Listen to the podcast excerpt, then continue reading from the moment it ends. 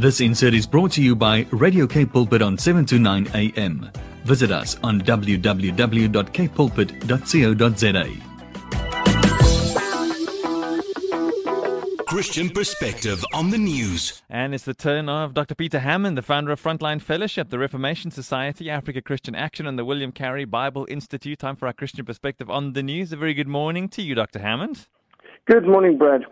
You know, many times people read about different scandals in the press and so on, and when you are on the street discussing uh, the gospel and sharing gospel with people, many times people will respond saying, I could never become a Christian. Look at all the hypocrites in the church. Look at the scandals of these televangelists and the health and wealth preachers and the name it, claim it, and frame it, hyper faith, prosperity preachers, two faced frauds and common. I don't want to be part of hypocrisy. And we've come across those kind of reactions to, to some high profile, uh, shocking cases. Mm. But we need to remember God is far more offended by hypocrisy than we could possibly be. The Bible contains the greatest condemnations of hypocrisy ever recorded.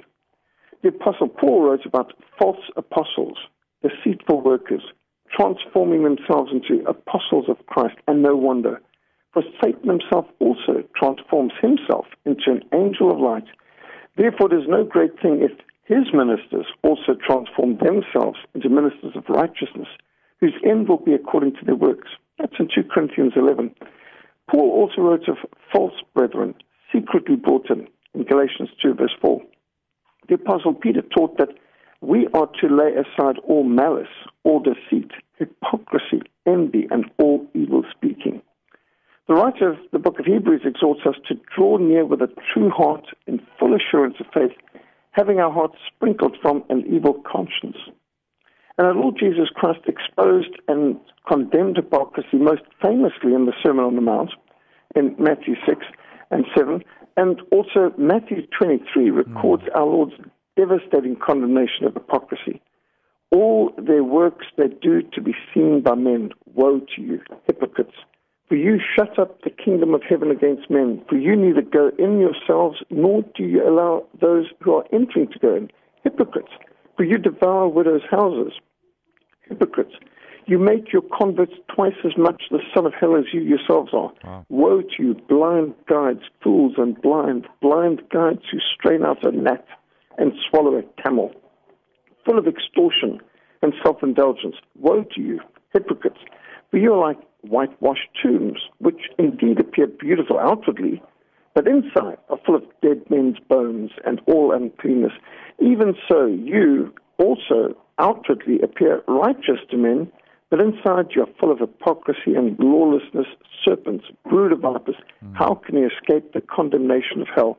Those are just a few of what our Lord said in Matthew 23, which the whole chapter is dedicated to attacking the scribes and the Pharisees, religious leaders who were hypocrites. God clearly demands honesty and sincerity. Our yes must be yes, and our no must be no. Hypocrisy is consistently condemned throughout the scriptures. Now, we should also point out to people who are outraged about hypocrites in the church that there are many hypocrites and charlatans in the medical profession who violate the Hippocratic Oath to never give an abortifacient to a pregnant woman, nor to do anything to harm a patient.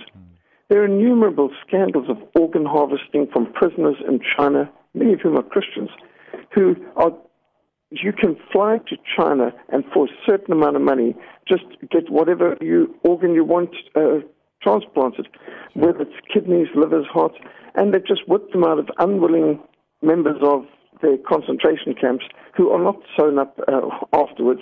They're not willing donors. And there is that kind of organ harvesting.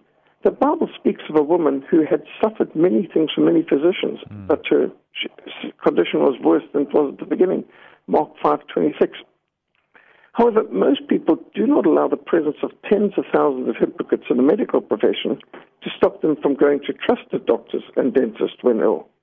There's many counterfeit banknotes. Uh, there's these mm. 200 rand notes which were fraud. Uh, we had a spate of them at one time.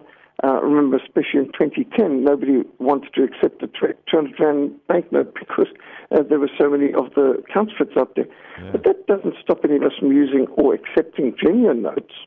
Uh, we've heard of reports of hamburgers that have been infected by, amongst other things, the E. coli virus. But people still want real burgers. The church is not perfect, but Jesus Christ is perfect. Jesus Christ is probably the only person who has perfectly lived what he preached. He said what he meant. He meant what he said. He did all that he promised. He perfectly lived up to God's standards of righteousness. You can point out many failings, even frauds, in the established visible church. However, nobody could ever point out any fraud or failure in our Lord Jesus Christ. And we're not preaching a church or a denomination. We, we're preaching Christ, or we should be. And we're not calling people to ourselves. We're calling people to the Lord Jesus Christ. Mm. He is the Savior. He's the way, the truth, and life. And so when people bring up hypocrisy in the church, as they call it, it's used as an excuse for not repenting of our sins or surrendering our lives to Christ. Because by pointing out the sins of others, we try to justify our own sins. But it needs to be pointed out that not everyone who attends church services is a true Christian. Not everyone who stands behind a pulpit or leads a church is a true Christian. Many have no saving knowledge of Christ. The true church of Christ consists of born again believers regenerated by God's Holy Spirit. By definition, a Christian has to admit that he is a sinner and he is not good enough for heaven. By virtue of being a Christian, you have to acknowledge your sinfulness and your depravity, that we deserve the wrath of God in hell. The Christian church requires a public acknowledgement of sin as a condition for membership. Mm. The very ordinances of the church make this clear. Baptism is for the forgiveness of sins, symbolizing burial and resurrection. The Lord's Supper reinforces this, emphasizing that we are sinners, needing God's mercy and salvation by blood atonement. The Lord's Prayer includes the petition to forgive us our sins. The Apostles' Creed includes the forgiveness of sins. The regular reading of the Ten Commandments in our churches reminds us of God's standards and how we failed. The general supplication and other aspects of church liturgy through the centuries emphasizes public acknowledgement of sin and pleas for God's mercy. The church has never claimed to be a fellowship of perfect people. Now, that would be hypocritical. The church is a fellowship of sinners who acknowledge their complete dependence upon the mercy, the undeserved favor of Almighty God to forgive and to transform us. That is what grace means God's undeserved favor. The Apostle Paul claimed, I am the worst of sinners. Authentic Christians claim to be so bad that they deserve to be sentenced to hell forever. John Newton's popular hymns, Amazing Grace, how sweet the sound that saved a wretch like me. And that's why Todd Friel's radio and TV ministry is entitled Wretched. That may be a good thing that there are hypocrites in church. When, when people say, why are there hypocrites in church? We can say, well, maybe it's a good thing. Maybe they will hear the gospel, repent of their hypocrisy, and be saved. We don't criticize hospitals for being full of sick people. That's exactly what hospitals are built for, sick people. And nowhere will you find more consistent condemnation of hypocrisy than the Bible.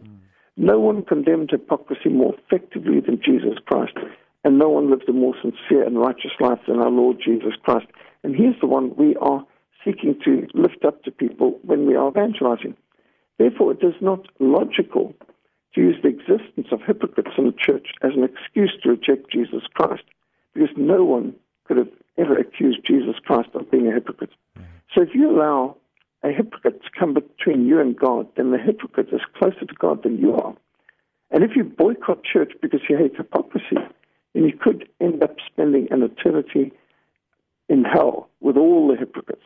And we need to remember that even amongst the original 12 disciples, there was a Judas, the apostle that became an apostate, yeah. the ultimate hypocrite and traitor. But this has not stopped millions of Christians throughout the ages from finding grace and forgiveness and peace at the foot of the cross.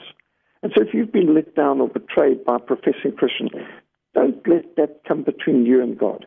Jesus Christ is the way, the truth, and the life. No one comes to the Father except through him. Many people despise and reject what they think is Christianity, but They're merely rejecting, in many cases, hypocritical churchianity that our Lord Jesus himself rejected and condemns. So don't let the counterfeit and the false keep you away from the genuine and the real. This is the message we should be sharing every day. Yeah, so powerful this morning. Thank you, Dr. Peter Hammond. He's the founder of Frontline Fellowship, the Reformation Society, Africa Christian Action, and the William Carey Bible Institute. Have a great Friday and enjoy your weekend, Dr. Hammond. Thank you. God bless, Brad. This insert was brought to you by Radio K Pulpit on 729 AM. Visit us on www.kpulpit.co.za.